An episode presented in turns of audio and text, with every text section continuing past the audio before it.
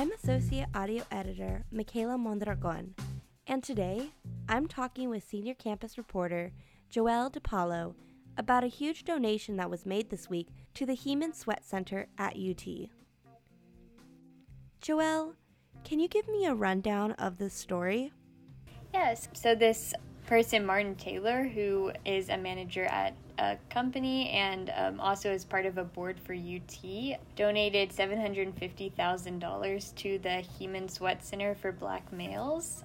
And so, what the Sweatt Center is, is it's a faculty led initiative for black male students. And so, there's a lot of different opportunities within it. They have weekly meetings that they call their Power Hour meetings. And then they also just like give a lot of um, resources for professional and personal development, but they have like experiential learning trips to a lot of different places, including New York and South Africa. And then also they have internship opportunities. And so, yeah, the story was about just like the fact that they're getting the money, but also kind of what the Sweatt Center means for students and how they're planning on using it.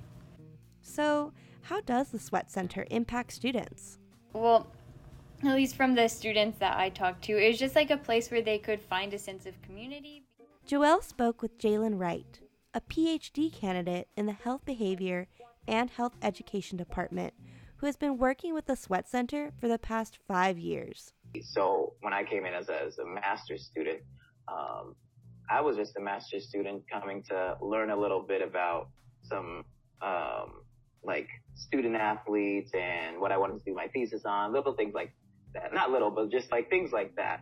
Um, and I was surrounded by a lot of black PhD holders. Um, and there's something incredibly powerful about that. Not just that they have their PhDs, but just being around a space where you're around educated black men and they are there to support and mentor you.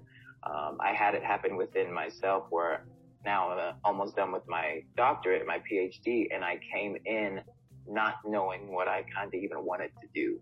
Um, but being around and being in that space molded me into what I am right now today. So um, I've not only watched it happen for others, but I've uh, experienced it myself. Jalen doesn't know exactly what the Sweatt Center has planned for the donation money, but he says it's definitely going to help sustain their current programs. Let's say for some of these programs, we um, like especially like when we're going out to New York or we're going to certain uh, other abroad trips that we can we can account for five students for a scholarship um, to cover some funds for them to get out there. Well, with with um, funding like we've received now, who knows what it means to increase five students to 10 students or 10 students to 20 students. When we think about just what we can do to increase the access and capacity of current programs um, and the quality in which we deliver these programs that is it's almost like diving deeper and digging deeper into the wonderful successful things that we have going on.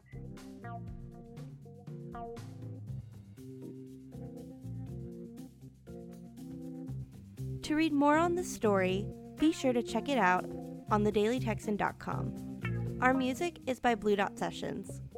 If you like this episode, be sure to subscribe to the Daily Texan podcast on your streaming platform of choice and follow us on Twitter at Texan Audio. I'm Associate Audio Editor Michaela Mondragon. Thanks for listening.